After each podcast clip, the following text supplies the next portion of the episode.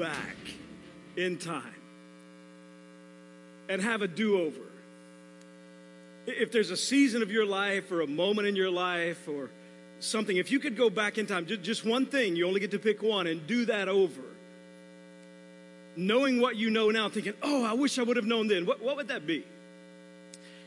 I was in fourth grade and our teacher, Miss Comendo, found out that she had cancer. And it was early in the school year, so she was going to have to take the rest of the year off. And we got a substitute. And this substitute happened to be a young lady that I think had just finished college. And this was going to be her first teaching role. And it wasn't just for a day, she was going to be there for the rest of the year. And on her first day, we were, we were in the cafeteria, fourth grade, nine years old. And somebody, I think it was Jamie Sanford, somebody threw spaghetti at me. And so in that moment, I had the thought, oh, no, no, no. And I picked up my chocolate milk and I threw the container at him. It was already open. And as I threw it, Jamie was a little guy, but he was pretty quick. He moved, and that container of chocolate milk hit Miss Swope right here. She that day was wearing a light linen white blouse And I knew I made a mistake, but I also got an education at nine years old. and I had to deal with it the rest of the year. She's the teacher the rest of the year. But I'm not talking about stuff like that. I'm not talking about stuff like, oh my goodness, that, that was so stupid. I'm talking about the stuff that you don't want to talk about. Where if you knew then what you know now, you would navigate that day, that moment, that relationship, that season so much differently now. If you could just go back in time, that, that one time, maybe it was something that you, you did that you regret and you wish you could take back, something you said that somehow you wish you could take back. Or maybe it was something you knew that you should have done, and, and now you're just filled with, man, if I had just known then what I know now. One of the amazing things about our God is He removes any possibility of, I wish I'd known then what I know now. When this life is over, if you're a Christ follower and you're going to spend eternity in heaven, there's not going to be that moment when you get to heaven of, oh, I wish I'd known then what I know now. He, he lays everything out so you don't have that moment. In fact, it might be a moment of a whole lot of told you so's. But it won't be, I wish I knew then what I know now. If it is, I wish I knew then what I knew now, that's on you and me. What is it that if you wish you could go back, you would do it differently? If you had bought $1,000 in Apple stock in 1980, today you would have almost $300,000.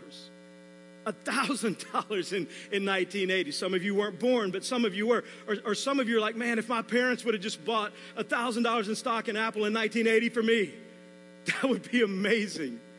Or, or Peter Thiel in 2005 invested $500,000 in Facebook. Seven years later, 2012, he sold 80% for over $400 million. Now, you might not have 500,000 to invest. If you do, if you do, you need to start tithing. We'll talk about that later. But but I like I get it, but but that kind of return on the investment. Or, or maybe you know who Asa Candler is. I didn't know that name either until Mr. Google, but Asa, Asa Candler in 1891 bought an elixir from a southern pharmacist who had this elixir, and he said that this would cure headaches. It would cure any mental orders. It, it, was some kind of special elixir that would just handle anything that was going on in your mind and relieve you of pain. The only problem is this pharmacist had chronic headaches and it did not even relieve his pain. So he sold it because it, it, was worthless to him. But Asa Candler had a different idea in mind for this elixir. So in 1891, he paid $2,300 for this elixir. Today, we know that elixir is Coca Cola. $2,300 to buy Coca Cola. Don't you wish Asa Candler was your granddad? Or your great granddad. I mean, there's so many things we hear about it, we read about it, and we think, oh my goodness, if, if I had only, or if they had only, and how it would benefit me. Man, if I could go back, or if my parents would have just done this. All of that God removes and says, hey, I, I want you to know up front when this life is over, if you're a follower of Christ, you're going to spend forever in a place called heaven.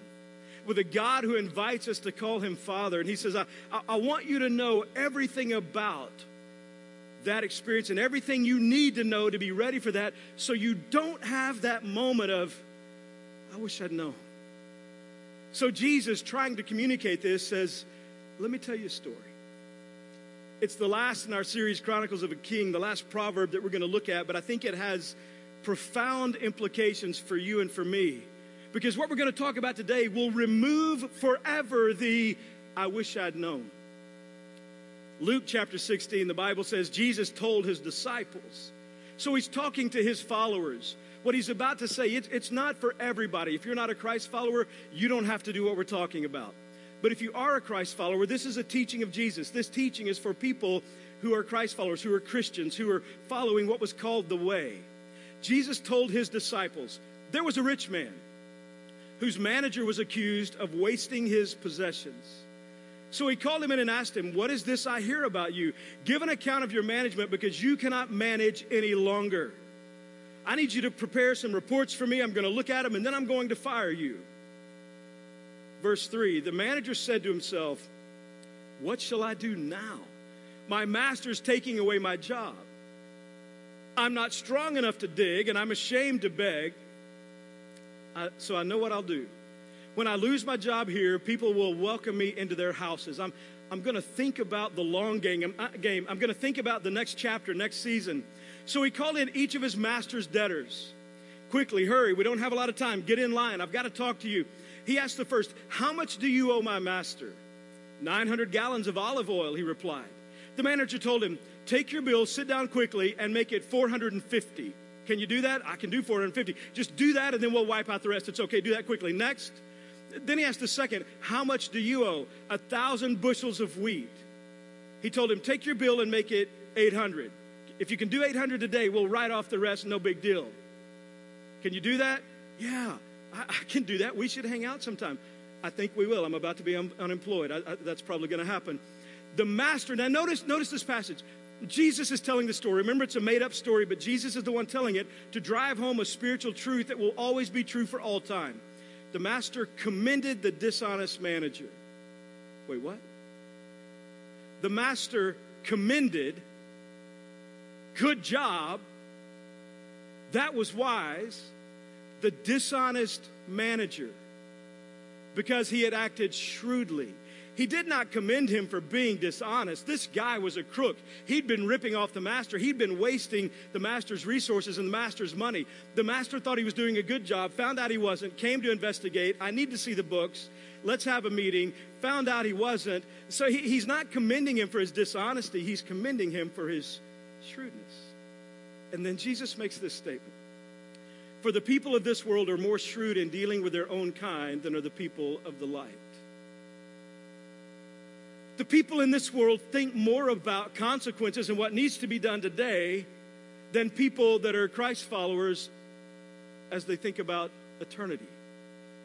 People plan in this life, whether they follow Jesus or not, more for their retirement often than Jesus followers prepare for eternity this guy sensed an urgency, and it was all about the next chapter. What, what am I going to do? In light of this information, what am I going to do? And so he began to make plans so that when he lost his job, there'd be a whole lot of friends that would remember what he did for them. Hey, that guy, I don't know all the details. I don't know what happened to him. I just know he slashed my debt. I know he did me a favor. I know he was kind to me. And then Jesus said, I tell you, worldly wealth, use worldly wealth to gain friends for yourselves so that when it's gone, you'll be welcomed into eternal dwellings. What does that mean? Whoever can be trusted with very little, and maybe you've heard these verses, can also be trusted with much. And whoever's dishonest with very little will also be dishonest with much. So if you've not been trustworthy in handling worldly wealth, who will trust you with true riches? And what are true riches if not worldly wealth? What is it beyond this world that's more than this world and more valuable than this world that, that afterwards we, we will think, man, I wish I would have known. Jesus is saying, I'm letting you know right now. And if you've not been trustworthy with someone else's property, who will give you property of your own? Then he says, No one can serve two masters. Either you will hate the one and love the other, or you'll be devoted to the one and despise the other. You cannot serve both God and money. But he's not talking primarily about money. He's talking about a condition of the heart that we all have. Now, notice what happens. The Pharisees who loved money heard all this and were sneering at Jesus. The word sneering in the language means is means they were kind of raising their nose, kind of kind of like looking down, like that's ridiculous. They were dismissing, in a way, subtly mocking what Jesus was saying because they lived nothing like this. They were intensely religious. They made a practice of looking down on people, and they were always chasing more money. And he said to them, You're the ones who justify yourselves in the eyes of other, others, but God knows your hearts. What people value highly is detestable in God's sight. In that moment, Jesus is telling a story saying, Hey, I'm going to talk in a positive way about a dishonest man, and I'm going to give him kudos way over highly religious people. That had to sting. So, what does this mean for you and for me? There was a man who was wasting. He was managing, but in managing, he was wasting. And all of a sudden, he came to a realization that this season is about to come to an end. You're, you're about to pay a price for how you've lived and the decisions you've made. And in that moment, rather than just thinking, what can I do? He does what he can do. He may not be able to do much, but he does all he can do because he's thinking about the next chapter. There are two or three things I think it's helpful to remember. And if you, if you really want to live your best life, if you really want to chase who you were created to be and experience everything on this earth God intends for you to experience, everything He intends for me to experience, if I want that, if you want that, there's something we have to wrap our mind around. And without, without doing it, we won't experience our best life. It is essential to think like this manager because the end of your life is a myth. We should plan for beyond death. How many decisions do you make about next month, next year, your next car, the next house, the next step in education, the next team, the next friendship? How, how, much time and focus do we put on retirement? Jesus is painting a picture in this story because he's about to be gone and he's saying, hey, life is about this long and then there's forever. And we spend so much time and focus planning for right here. Everything is about right here. But if you're a follower of Jesus, when this life is over, you don't die. Uh, your body is just a shell, it's temporary. You're not going to have it forever. One day your heart will stop beating, one day you will stop breathing. This is all just temporary. That's why some of you don't worry about working on it very much. It's just temporary. But you, the real you, who you are, you're going to live forever. And the message that's so clear in Scripture is you will, I will live forever in one of two places. You are going to die physically. Aren't you glad you came to church? I, have had a tough week, been through a lot, got a lot of stress. I need to go hear something encouraging. You're going to die. Write it down. Physically, you will, I will. And this life is so temporary. And Jesus is saying, we spend so much time, energy, focus, stress, worry, anxiety on this, and never give a thought to this that goes on forever.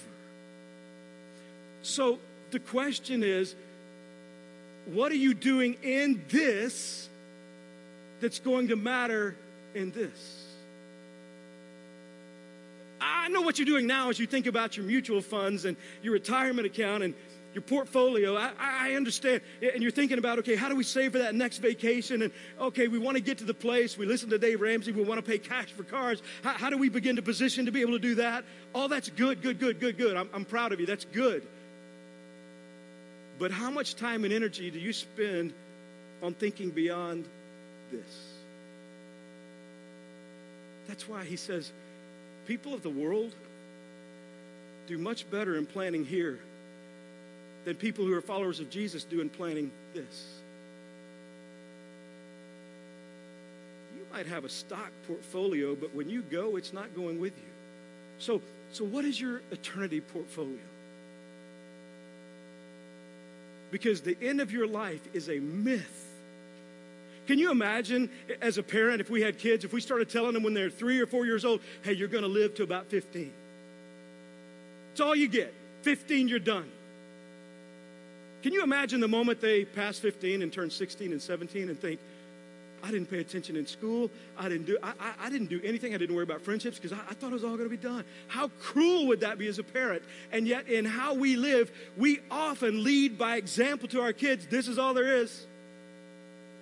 This is all that matters.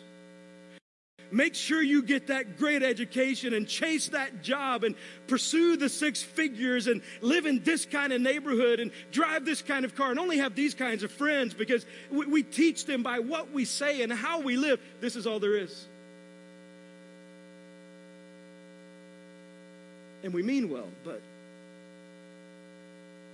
I'm afraid we're creating a legacy of destruction. How much do they hear you talk about this? How much emphasis is there in your home on this? Another thing I notice the only investments that really count are people. The only investments that really count are people. And as followers of Christ, everything God blesses with us with in this life, we are to use it, we are to enjoy it, but ultimately the greatest use of what God blesses me with is not what I do with it during this. It's how I use it to impact this. I'm glad you're going to heaven if you're a Christ follower. That's amazing. It's a big deal. You don't want to go the other place. I heard it's hot there. That's awesome. But I think one of the greatest tragedies is to go to heaven and get there and arrive and look around and nobody is there that you brought. What are you doing in this to impact somebody's this? Jesus left heaven and came to earth for a simple message. God invites you to call him Father, wants to know you in a personal way. Our sin is such a big deal that the Son of God had to die for it. And no matter how much we rationalize it or dismiss it, it is a big deal in the mind and the economy of God when we fail him, when we disappoint him, the sin in your life, the sin in my life. So much so, so huge that his only Son had to die for it. And the only way for people to connect with the Father in a personal way is by receiving the gift of eternal life, by inviting the Son into their life, to accept His death, burial, and resurrection as the forgiveness for their sin, to commit their lives to Him. So, how do we get off being okay with, I'm going to heaven, I'm cool, it's all taken care of, and not giving a damn that the people you know are going to hell? And what's really fascinating to me is some of you that are super churchy are much more bothered by the fact that I said damn than I said people that you know are going to hell.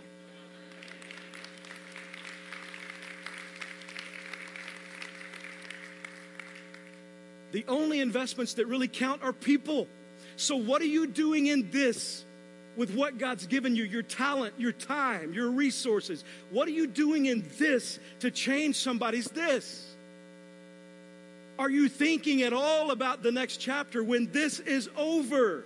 Because this is temporary. And most of what you consume yourself with, often in my life, most of what I consume myself with is not going with us.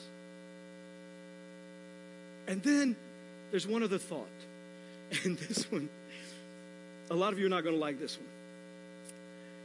This life is simply a resume for what we will do and what we will have in eternity.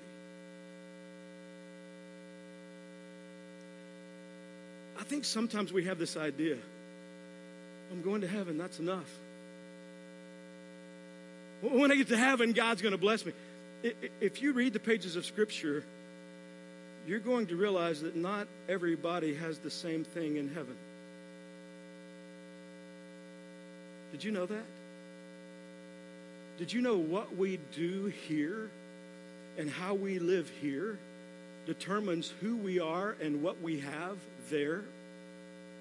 How you use what God has given you, your time, your talent, your resources to impact the lives of other people that He loves just as much as He loves you.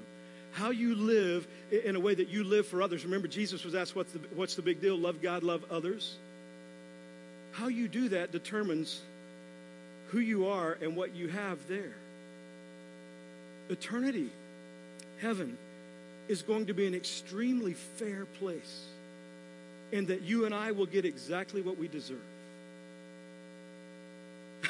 it cracks me up sometimes. People say, I, was, I just, I wish God was fair. Oh, no, you don't.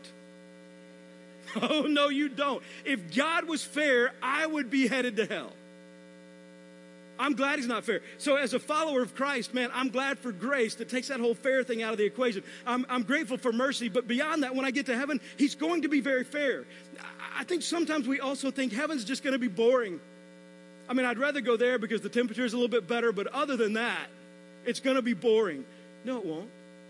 Jesus tells the story about a manager, and you and I are on planet Earth, and during this season, we are managing, and there is absolutely nothing you have other than you that's really yours. And remember where he says, hey, those who are faithful in little will be faithful in much. If you're not trustworthy in little, you won't be trustworthy in much. How, how you navigate your time, your talents, your resources during this determines what you're going to manage there, what you're going to have there. Now, some of you really, there's a pushback to this. You're like, no, I don't, I don't think that's right. I don't think that's right. So I'm going to do something I've never, ever done. On the next slide, I'm going to give you a bunch of references. Take a picture of this, go home, study it for yourself. You're not arguing with me, you're arguing with the Bible. Go home, study it for yourself. What you do uh, right now, you, this life is simply a resume for what you're going to have, who you're going to be when you get there. This matters, and God is watching, and God notices. And there are days, listen, do you remember Stephen? Stephen was the very first person that was killed because of his faith. And the Bible says right before Stephen died, he looked up toward heaven, and Jesus was standing. Do you live your life in a way? Do I live my life in a way that, that how I live gets a standing ovation from the living Son of God? Do I impact the lives of others? If my life were to cease to exist, does it matter to anybody other than they might miss me over sentimentality? In this, am I doing anything to affect people's eternity? Because the end of our life is a myth, we should plan for beyond death. God's saying, I, You're not, you're not going to get here and stand before me and say, Man, I wish, I wish in 2019 I would have invested more of my time in the local church that you called your bride. I wish I would have done that. No, no, no. That excuse has been removed. You know now. Man, I, I wish I would have used the gifts God's given me. I went to a church and I, I, was okay with a few hundred people serving, and I just came in as a consumer and sat in my seat and got thoroughly ticked off if I came in a little late and somebody had taken my seat. But I didn't do anything to man. I wish I could go back and actually do something to help the movement that Jesus died for and rose again for and initiated to be able to be a help to other people. I wish I'd have thought more about others than myself. I wish I'd used what he'd blessed me with financially because none of the cars I bought or the houses I bought, none of the stuff I accumulated, and even all the wealth that I gained in my stocks and mutual funds, none of that came with me. I wish I would have used my financial resources in this season to impact the lives of people in this season. And how you do that and how I do that determines who will be in this and what we'll have how much God allows you to manage. You know we'll be managing in eternity? The Bible says that we'll reign over different regions, and some will be mayors, and some will be governors, and some will be kings, and th- there's going to be a lot to do. What are you doing in this to show God you'll be trustworthy in this with more? What are you doing in this to show God that you're living for anybody other than you? So, what do we do with that? Like, cool story on a Sunday, but how does that work Monday through Saturday? What, what does that mean in my life? I, I want to give you three tips for investing wisely. In this season, investing wisely. This is like a life plan. Three things that I think will help you and help me. The first one is be strategic about your investment and set goals.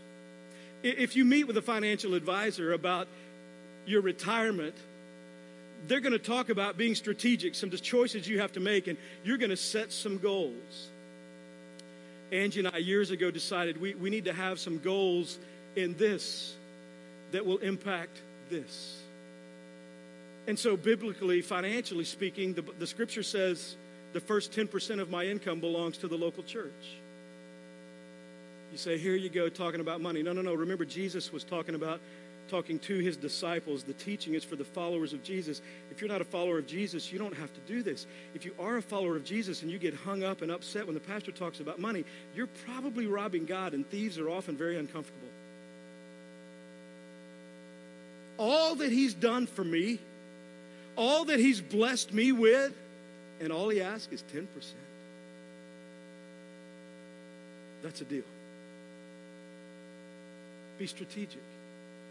So, Angie and I, now I'm, I'm, not saying you should do this, I'm just telling you part of what we've done and trying to pray through and be strategic. It was a, okay, we, we, we know it's 10%, but we want to live in a way where we're able to do 10% and more. We want to get to 15%, which we now have surpassed, and we want to get to 20%, which we're knocking on the door of. And I, I'm not bragging, I'm leading. I'm just saying to you, I couldn't ask you to have a plan, and it, it would be foolish and unwise and stupid for me to say you should do this, but me not do this.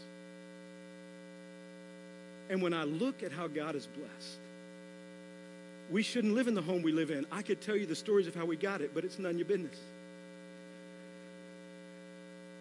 We've given away vehicles. We've, I mean, the things that God has done in our lives, we have what we have because of Him, not because of us and on paper, it would make no sense at all. I can tell you about a real estate investment that was incredible. I can tell you about a relative that unexpectedly sent a very large amount of money to us. I, I can tell you about things that happened, but none of that happened until we said, okay, okay, we're going to be strategic and we're going we're to do this the way you say, God. None of it happened before that. So be strategic in this about your investment that's going to impact this and set some goals spend more focus, or at least as much, on the strategy and the goals for this as you do for right here. He said, You can't serve both God and money. So the question is God and stuff, which one do you sacrifice for? Because the one you sacrifice more for will show you the one that you actually are serving the one that you think about and plan for and strategize more for will show you the one that you're actually serving day by day. And I'm afraid a lot of people that know Jesus and are trying in some areas spend so much time serving in things that are only going to matter right here and only will ultimately benefit themselves, and very little time serving what's going to matter here, investing in what's going to matter here. Be strategic and set some Uh, about your investments and set goals. Second, start with just one person. Whose life are you impacting here that it's going to make all the difference in eternity forever? Well, I'm just the kind of person that I just, I love everybody. I try to be light to everybody. That's just who I am. You know what I've noticed? Often loving everybody is an excuse to not love somebody. I just try to be a good person, generally speaking. That, that doesn't matter. Who is it? Who is the somebody that you're praying for, you're building relationship with? You're strategically saying, okay, God, would you please today, this week, open some doors for me to have the conversations, to say, hey, we went through something like that in our marriage, and here's what it did in our lives. And, and, and oh, man, I, I dealt with a financial situation kind of a setback, and here's what we learned from it, and here's what I'm still learning. And yeah, I, years ago I had some temper issues, and here's one of the things God showed me. And man, I'm still on a journey. I'm still learning. I haven't arrived, but something that's been very helpful is my church. I know that sounds crazy because a lot of people's context of, of church, but I'd, I'd love you just to try it once. Maybe try C3. It's been so helpful to me in my marriage, in my parenting, with my job, dealing with difficult people, raising kids, struggling through life with so many of the same issues. It's, it's almost like life coaching every week from a spiritual perspective. I, I, I think you could get a lot out of it. Just, just try it once and see what you think. Who is the one person before this year is over that you're asking God to use you in this to change their this? Start with one person, just one, so that one day when you stand before God, People won't say, hey, who, who lives down that street where nobody else is even on the street? Who's down there? Oh, that's the guy that didn't invest in anybody. Who's going to be waiting for you there, glad to see you there, not because they're related to you, but because you made a difference in their lives? Who are you taking with you? Because this goes by like that. When life, when life slows down, when I get that next job, right now I'm just, I'm really busy and we're going through kind of a stressful ceiling, uh, season and it's just kind of, kind of rough right now. I'm dealing with some things personally. I got some stuff. Welcome to life. If you think life is going to get easier, it's not. One of the things I've discovered as you get older, it gets more complicated. I, I, remember when the kids were little thinking, Dear God in heaven, how do we do this forever? And then as they got older, it's like, Oh my gosh, it, it, what boy called you? Who left something out under the bushes on the front porch for you and didn't have the courtesy to knock on the door? I'm going to kill him. I didn't kill him. I called him and told him, Don't ever come here again. And he didn't. He didn't. I fixed it. But but the things you have to worry about. And then about the time you get done raising them, you're not done raising them. And then you start growing more hair in your ears than your head. It's going to happen to you too. Listen, there's never going to be a moment in life where you think, okay, everything's in order. The marriage is great. The kids are great. The finances are great. I got a little bit of extra time. Let me toss God a tip. You're never going to live that moment. And the people that make a difference here, and the reason this church even exists, is because of people who don't have time, but they give it anyway. People who don't have resources, but they give it anyway. People whose lives aren't perfect, but they invite anyway. That's why we exist. Start with just who is your one person? One person. Third tip for investing wisely investing is easier when we realize it isn't our money. it's, it's not your money. And it's easier. Th- that manager, remember what he did? Oh, oh, you you a thousand? I just paid hundred. It wasn't his. You owe 500, pay 200. It's not his. When you and I have the approach and the understanding that what I have, it's not mine. In this, I am only managing, and how I manage determines who I am and what I have for this. Don't be short sighted. Don't mismanage here and then have to live with the consequences of that forever. Yes, if you're a Christ follower, you get heaven. But that is a low bar because somebody else paid for that for you. So, what are you asking God to do in your life here that's going to matter here? So, how do I do that? Three tips for investing wisely. Be strategic about your investment and set goals. Start with just one person. Investing is easier when we realize it isn't our money. How, how, do I focus on, how do I embrace that it's not mine anyway? How do I get to that place that I'm going to start bringing the 10%, the tithe that the Bible says if I'm not doing is robbing God. And rather than being angry when I hear that, listen, how angry will you be when you stand before God one day and He says, Look, the bald guy that gets kind of excited sometimes told you about this. And the only reason you didn't step into it is because you're selfish. Because you think more of yourself and you're more concerned about you than the people Jesus died for. Now, you might be here and you might say, man, I, I lost my job. I mean, tithing. Let me ask you a question. What's 10% of zero? Zero. This isn't about a certain, listen, God is it's, it's a percentage. 10% of zero, even in Louisiana, still zero. Kind of a Texas snob sometimes. Listen, that, that's just around. Listen, it's not, and it's not about some ritual or some rule because when you step into this and you understand this is so temporary, plan for this. And, and tithing is talked about in the Old Testament, but Jesus takes it up in the New Testament and he doesn't diminish it, he increases it. Grace and mercy don't knock things down, they take things up. So for us, it's not about, oh, I want to someday get to 10%. No, no, no. That's the starting point because everything else you do in this matters for this. So let me give you a couple of bonus things. This is bonus. This is beyond the three tips. Start praying every day, thanking God for what you have. Every single day. Start praying, thanking God for what you have. being grateful for what God's given you not only helps reset your mind to understand it's not yours anyway, it also will break the back and the poison of greed and materialism in your life. As you pull away from that house, God, thank you for that house. It belongs to you, God. Thank you for what I'm driving. God, thank you for what you get. That bank statement, God, thank you for that. Some of you, you, you may wish it was more, but I wonder what God might do. How much do you do for your kids when they thank you more? When you have a correct perspective, start praying every day, thanking God for what you have. I don't know if I should say the next one.